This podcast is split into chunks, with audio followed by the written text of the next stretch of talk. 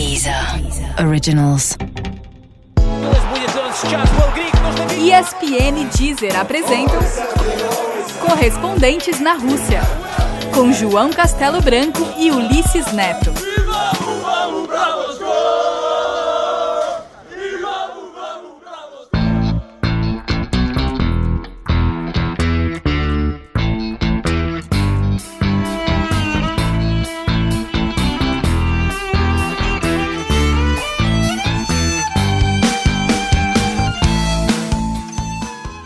Episódio 03. Na lição do dia lembramos o grande poeta do samba, Cartola.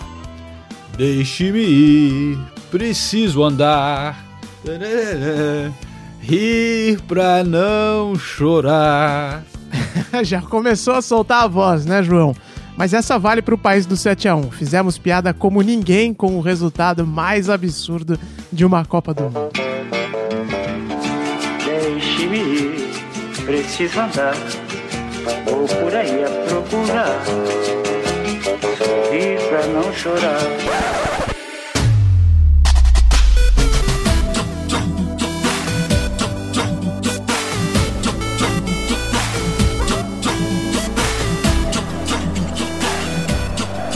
Eu só queria poder dar uma alegria ao meu povo. Não foi ruim jogar aqui no Brasil, foi ótimo, foi maravilhoso. Estava aqui na minha mão uma das centenas de cartas, e-mails que nós recebemos. É da dona Lúcia, que nós não conhecemos, uma torcedora simples, que enviou para aqui porque ninguém viu. Você sabe como que é o brasileiro, né? Ou se sabemos, né, João? Aqui é o país do Didico, pro bem e para o mal. O Brasil sofreu a maior humilhação da história do futebol, na minha opinião, mas a reação foi muito diferente do que poderia se imaginar. Não houve muito chororô, não houve clima de velório, né? Ficamos, sim, abismados, é verdade, mas no geral teve mais piada do que lamúria na torcida brasileira, né? Depois daquela semifinal no Mineirão. E às vésperas de mais um Mundial, fazemos as seguintes perguntas no episódio de hoje. O Brasil já superou o 7 a 1 Quais foram os impactos desta derrota no nosso futebol? Haverá consequência para 2018? Felizmente não houve uma caça às bruxas tão violenta como em 1950, no sentido de criarmos vilões imperdoáveis depois do 7 a 1. É, mais ou menos, Ulisses. Sem dúvida, não tivemos um Barbosa em 2014, mas pergunta ao Fernandinho, por exemplo, como que foi a repercussão na vida dele. O volante do Manchester City, né, cara, sofreu duras críticas depois da partida, em que, claro, de fato, ele teve uma atuação muito ruim, mas o Fernandinho levou essas críticas, matou no peito, não se abateu, seguiu o jogo como manda o manual, né? Quando você fala de seleção brasileira, muita gente, né, é, tem uma paixão muito grande e quando tem um resultado negativo acaba descontando muita, muitas coisas nos jogadores e todas as pessoas que estão envolvidas no processo. E você tem a tua vida, tem o teu trabalho e você tem que continuar seguindo em frente. Não dá para você ficar tentando muito essas coisas, porque senão você fica no meio do caminho e acaba não fazendo aquilo que você tem que fazer. Então foi isso que eu tentei fazer junto com a minha família. É, esquecer tudo que, que aconteceu, seguir em frente, seguir trabalhando. E graças a Deus, junto com, meu, com, os, com os meus companheiros, com a minha família, é, tudo deu certo e hoje eu estou super feliz de estar tá fazendo parte desse grupo novamente e tá jogando, que está jogando um bom futebol.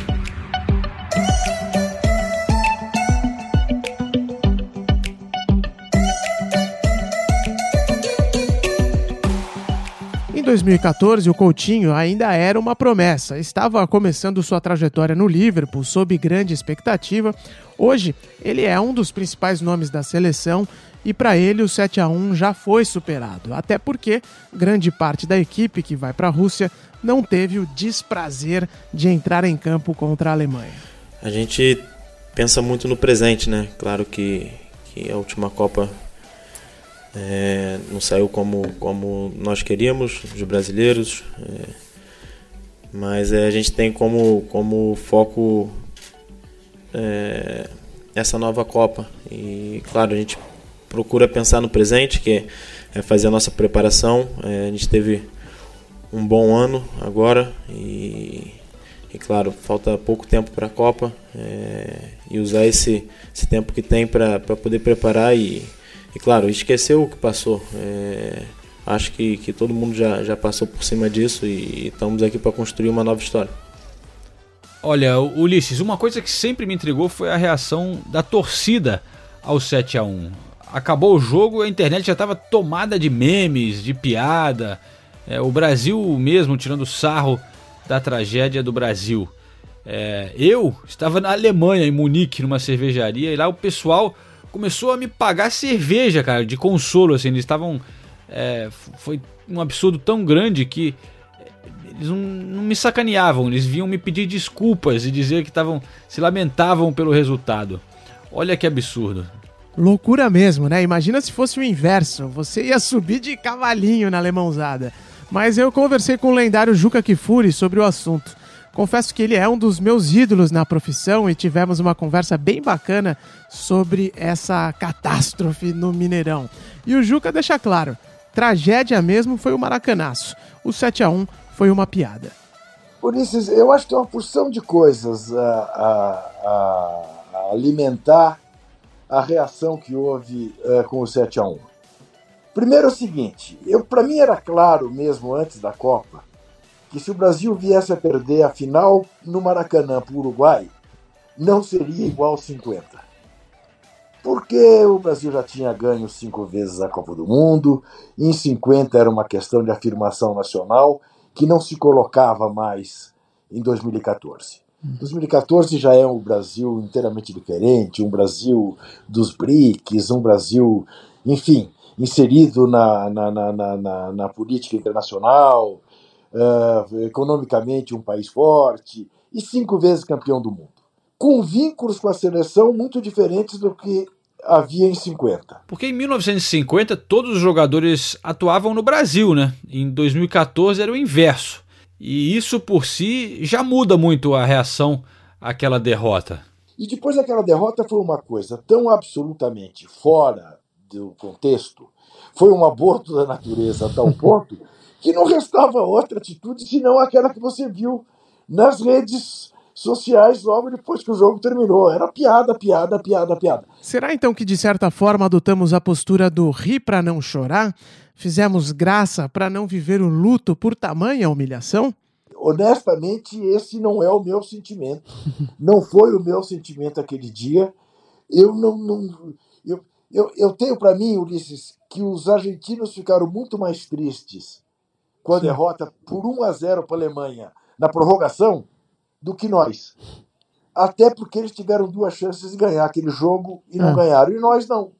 Nós levamos um sacode ponto. Claramente não foi um, uma coisa isolada ali, não. Não foi um apagão. Esse é o Rodrigo Matos, jornalista que tem um blog no UOL e investiga o que acontece por baixo do capô do futebol há muitos anos. Pensar, o Brasil ganhou a Copa de 2002, em 2006 tinha grandes talentos, tomou um, uma, uma coça, né? Uhum. É, em 2010 tinha um modelo também muito atrasado, se você for pensar. A, a Espanha já estava num estágio muito superior ao Brasil quando ela ganhou a Copa de 2010 e o Brasil estava jogando em contra-ataque, ainda de um jeito é, parecido com o que se jogava. Os modelos eram de 10, 20 anos anteriores, entendeu? É, é curioso isso que, que você tá, tá levantando, porque eu tive a oportunidade de encontrar o Filipão aqui, questão de um ano atrás, mais ou menos.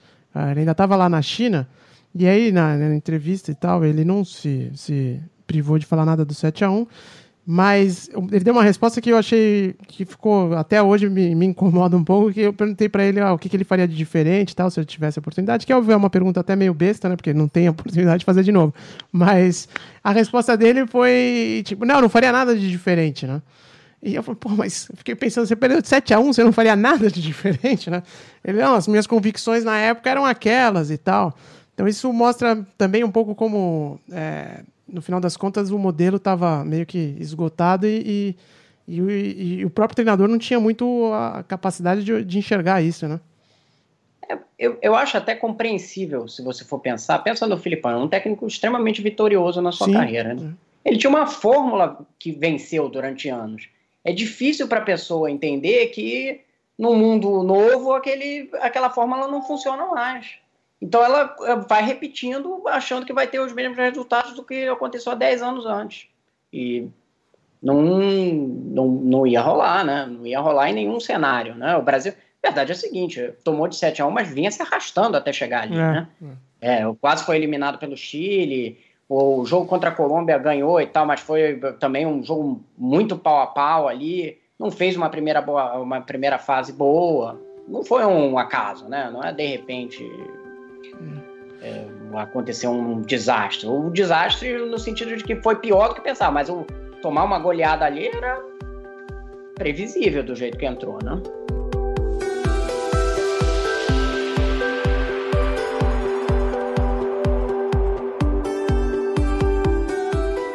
Outro ponto que é importante a gente lembrar é que, embora a seleção alemã fosse a favorita para o confronto, a diferença técnica entre os dois times não era assim tão abissal, não chegava a ser um 7 a 1 para os alemães.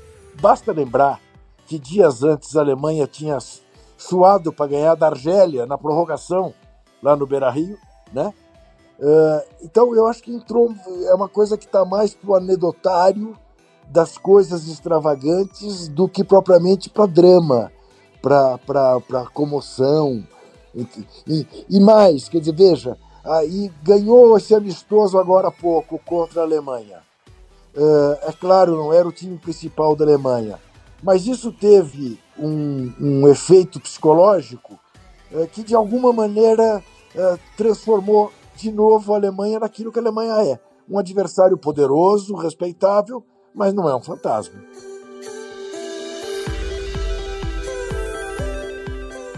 O interessante é que, mesmo depois de um resultado tão absurdo como esse, a repercussão na estrutura do futebol brasileiro foi praticamente nula. Pouca coisa mudou nos últimos quatro anos no que diz respeito à CBF, seus desmandos e, claro, a organização do futebol brasileiro. Pouca coisa não, né, Ulisses? Hoje os três últimos presidentes da CBF estão enrolados com a justiça. O Marinho está preso nos Estados Unidos. Ricardo Teixeira não se arrisca a colocar o nariz para fora das fronteiras brasileiras, com medo da F, do FBI. É, o Del Nero é o único Marco Polo que não viaja, né, como diz o Juca.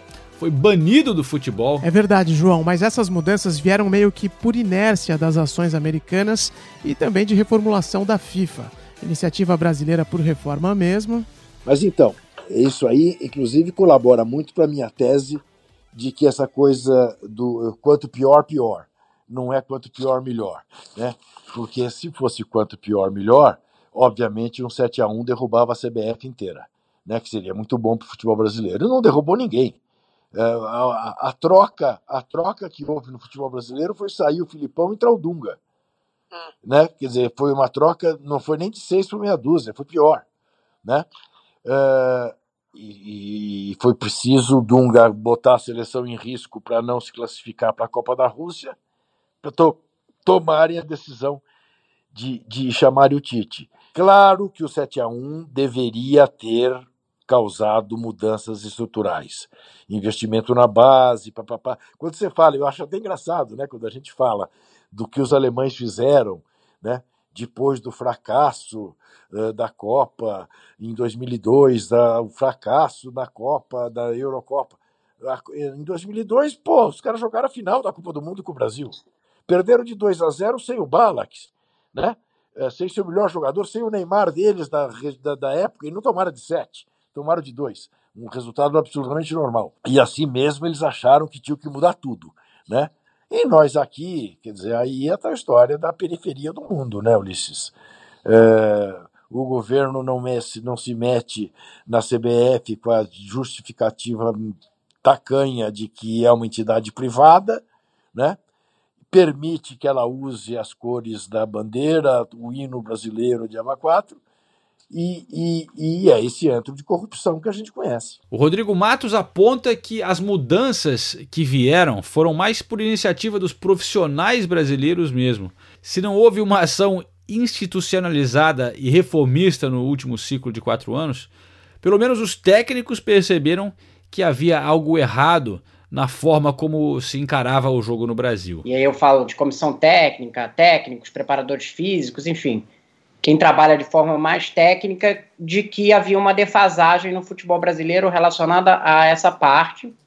E essas pessoas, sim, foram buscar é, maior qualificação, maior convivência fora, inclusive surgiram alguns cursos aqui, é, enfim, nessa parte eu acho que houve sim uma conscientização né, do futebol brasileiro de que havia um atraso. Agora, quando a gente trata da organização do futebol mesmo, e aí eu falo de campeonatos, da distribuição de recursos, da forma como você é, trata os jogadores, o campo de jogo, no, do, ponto, do ponto de vista de equipamento e tal, nesse aspecto não. Não, não houve um aprendizado simplesmente porque as pessoas que estavam lá é, é, já de cara jogaram a culpa só nos técnicos e não enxergaram como diabos acontece no Brasil com autoridades, né, nenhuma responsabilidade delas. Então, elas entendiam que não tinham por que mudar.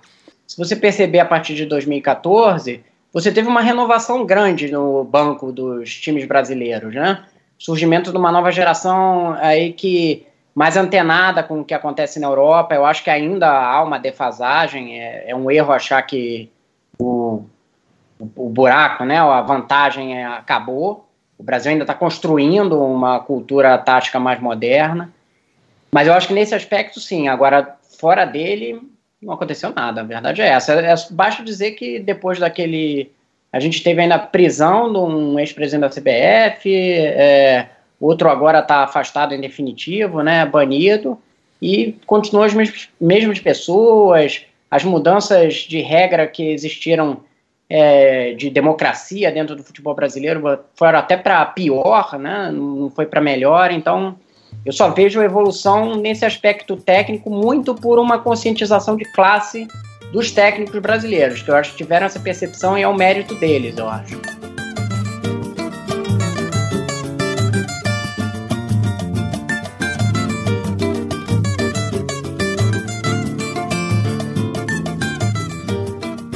Tite, Silvio Bassetti, Portal Terra, aqui, à sua extrema esquerda.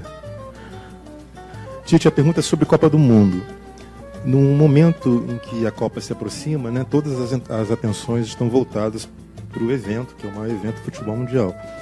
E no momento que se aproxima da Copa, a gente vê, mais uma vez, a diretoria da CBF usar de um artifício que não é ilegal, mas soa como imoral, como indecente, que é a de coletar 20 assinaturas de presidente de federações na calada da noite para impedir que haja um grupo de oposição, uma chapa de oposição na próxima eleição da CBF. Isso foi feito excluindo totalmente os clubes do processo. Como digo, uma decisão indecente, imoral, que não impede o Rogério Caboclo, que está aí na sua frente, né, na primeira fileira, que vai ser o futuro presidente da CBF, de viajar para o exterior com risco de ser preso. Ele pode viajar. Eu queria saber de você se, se causa embaraço para você que faz um trabalho tão ético, tão correto, né, é, é um trabalho tecnicamente quase perfeito, que comanda um grupo também muito bom, em condições de ganhar a Copa do Mundo, se essa situação política do comando do futebol brasileiro, que transforma o futebol brasileiro numa latrina, se isso causa embaraço para você. Silvio, eu não gostaria de receber essa pergunta que tu estás fazendo aqui nesse momento, porque eu acho que o momento ele não é propício a essa situação e essa colocação. Estou abrindo o meu, ele não é. Se um compromisso teve e nos foi dado por toda a direção no sentido de desenvolver o trabalho na seleção brasileira, ele deva ser com os seus elogios e críticas pertinentes a ele e todas as condições. É, o Tite se exaltou, ficou na verborragia, não respondeu a constrangedora pergunta do Silvio Barsetti. Constrangedora para a CBF e para o Tite, hein, Luiz? Claro, claro, foi muito bem colocado pelo Silvio, não há dúvidas. Situação complicada para o Tite também, né, Ulisses? Eu gostaria que ele falasse mais, sei lá, quem sabe depois da Copa. Mas eu tento distinguir o, o Tite e a comissão atual é, são pessoas realmente do bem. Você sente isso, a assessoria, o Edu, o Tite É, e eu vejo eles como uma coisa, a CBF como outra. Agora, é, mesmo que aos trancos e barrancos, sem mudanças estruturais significativas, o que, é realmente importante para o futebol brasileiro é avançar, né, como um todo, neste momento. É, a seleção chega para a Copa da Rússia com um certo nível de otimismo. E por mais que o Tite e companhia tenham sido colocados lá pelos mesmos cartolas é, que foram tão criticados aqui, o Tite tenta se esquivar das polêmicas é, e focar o seu trabalho, né, que é revitalizar o jogo brasileiro. De outra forma, com outras pessoas. Mas o Tite é o indutor de uma certa modernização do jeito de jogar da seleção brasileira, que não prescinde do talento, mas exige uma organização que não era exatamente a marca registrada das seleções brasileiras. É, que, se, que, embora você tenha em 70 uma inovação é, trazida é, no jeito da seleção jogar, é, ela se baseava, sempre se baseou muito mais na capacidade individual dos jogadores do que propriamente é, é, na organização do time. E acho que o Tite traz essa organização, a exemplo do que a gente vê na Espanha, que a gente vê no time da França, no time da Alemanha. Ah, ele, é um técnico de muito boas ideias, né? mesmo, estando com o modelo hoje que é vitorioso, ele está buscando ainda alternativas para é, travas que ele pode enfrentar, como enfrentar a defesa com cinco, arrumar um pivô para ter uma nova forma de jogar, o Felipe Coutinho recuado. Você vê, ele ainda é, é um técnico inquieto, né? Que não fica satisfeito com o que tem na mão. Então, nesse aspecto, e tendo ele um, é, talentos muito significativos no time dele, eu acho que ele está entre os três times que vão disputar, que são favoritos nessa Copa, ao lado dele eu acho que é a Alemanha e a Espanha, né? Que tem modelos muito consolidados e, e é, talentos também significativos em seu time. E, e, aí um pouco abaixo vai ter aí uma outra camada, que talvez, juntando a França, a Bélgica, a Inglaterra, aí um pouco é, abaixo, mas eu colocaria esses três aí como favoritos e eu acho que o time é, hoje tem muitas alternativas e tem jogadores que estão é, a gente às vezes pensa no Neymar, né, que é o grande, o grande nome, mas olha a fase do Marcelo, né? É, olha a fase do Firmino, é, é, olha a fase do William. Então, assim, o Brasil tem muitos jogadores chegando quase no ápice na, na Copa. E é um fator muito positivo, né? Vai ter, ter muitas armas para chegar.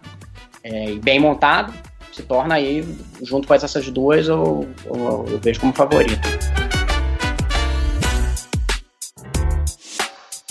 É uma seleção assim infinitamente mais forte do que 2014, graças ao surgimento do Tite na seleção brasileira. E aí, reconheceu essa voz, João? Como não, né? Nosso grande parceiro aqui da Inglaterra, Renato Senise, que participa sempre do Correspondentes Premier.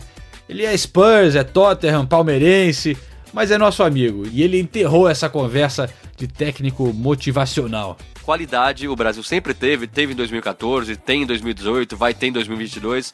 O que o Brasil precisa é de treinador preparado treinador que estuda o futebol, treinador moderno, que vê o futebol como ele é jogado hoje, não como ele era jogado na Copa de 70. E a gente espera que o Tite seja ali o, o, o turning point, né? Já que a gente está na Inglaterra, seja ali o ponto de virada dos treinadores no Brasil, que aqueles técnicos como o Filipão, com todo o respeito pelo que o Filipão conquistou, pelo que o Parreira conquistou, mas esse técnico mais motivacional, mais família escolar e não tem mais espaço no futebol.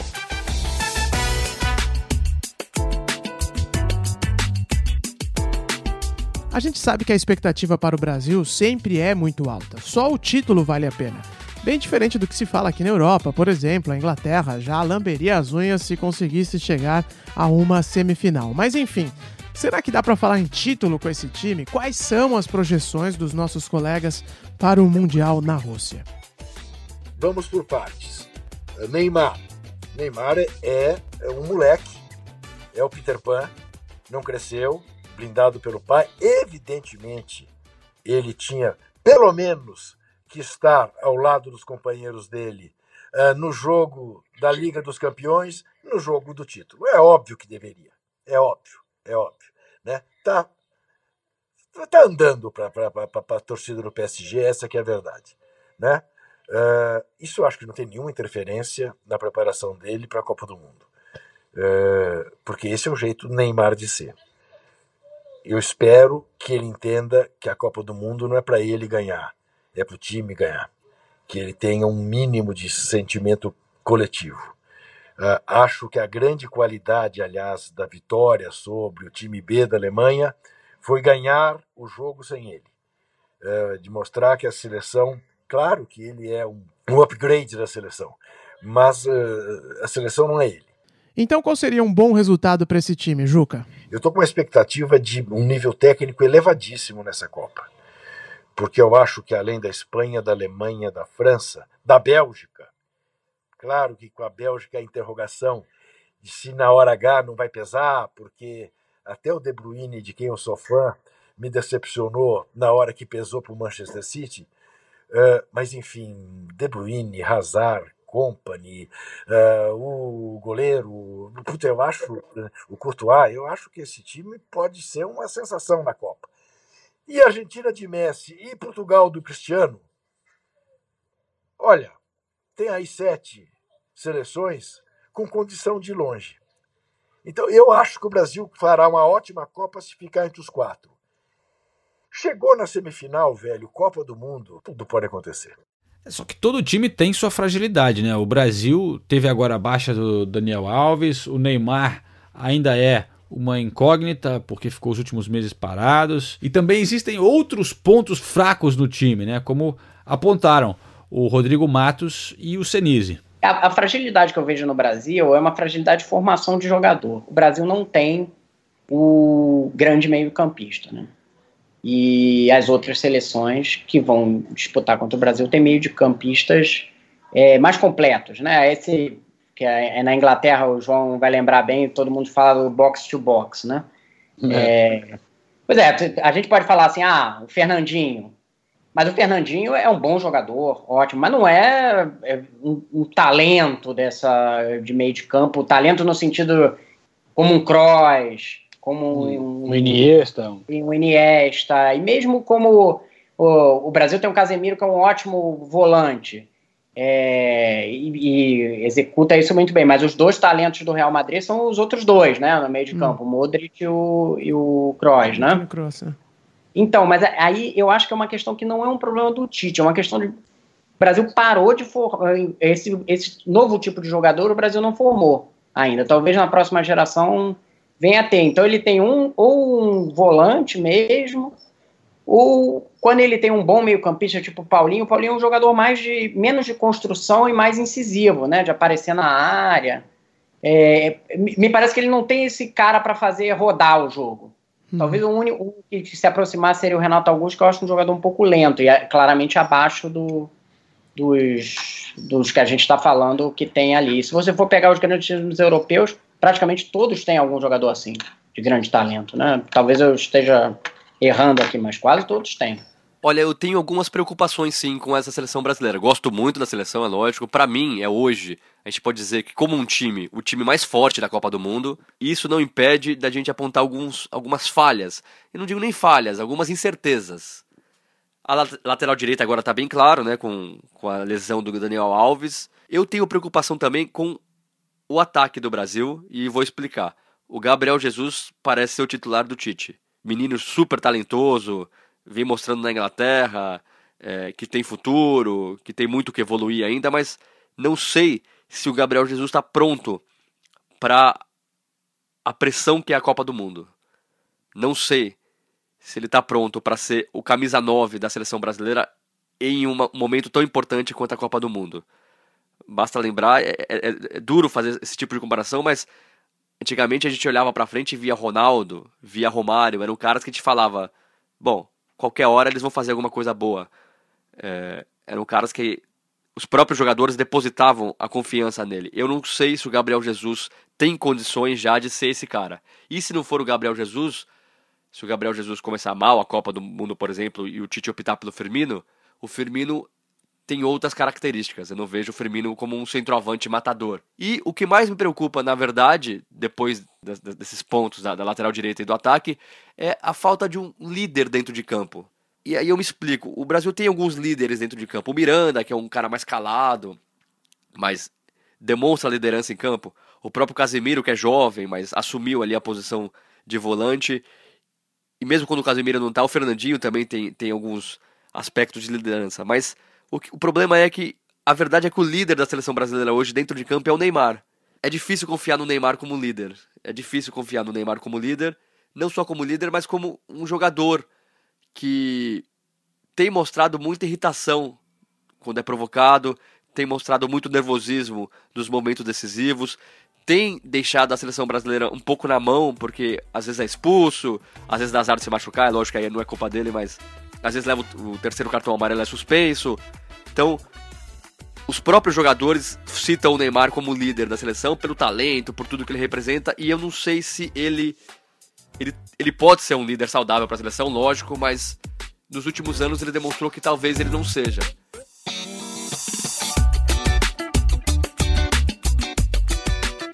Aconteça o que acontecer, João, o que eu posso te dizer é que eu vou estar na final do lendário estádio Luznik no dia 15 de junho. Se a seleção também estiver por lá, melhor ainda, né? Também espero que sim, Ulisses, mas ainda tenho minhas dúvidas. Enfim, o fato é que precisamos continuar falando sobre as reformas estruturais que o futebol brasileiro precisa realmente. Temos que aproveitar esse momento é, que a política e a corrupção no país estão gerando situações impensáveis até alguns anos, né? É, e passar o futebol a limpo. Então, olha só, eu aproveito para convidar todo mundo a ouvir a sequência deste episódio no capítulo exclusivo da Deezer. O Rodrigo Matos explica por que os desmandos na CBF continuam e o Juca questiona as mudanças que a FIFA passou nos últimos anos. Na opinião dele, a FIFA também ajuda a manter gente da laia do Marco Polo no poder, ainda que indiretamente. É isso aí, pessoal. Não esqueçam de nos seguir nas redes sociais e de mandar suas mensagens pra gente. Qual é a sua história de Copa do Mundo? Onde que você estava no 7 a 1? Eu ganhei cerveja de graça na Alemanha e aprendi a contar até sete em Deutsche. Eins, zwei, drei, vier, fünf, sechs, sieben. Eu lembro até hoje para fazer a reportagem lá desse jogo. Mandem suas mensagens em áudio para a gente, correspondentes espn@gmail.com, que aí a gente toca por aqui em algum dos próximos episódios. Valeu, pessoal. Até a próxima. Correspondentes na Rússia, uma coprodução Deezer e ESPN. Ansioso já para a semana que vem. Até mais. Um abraço.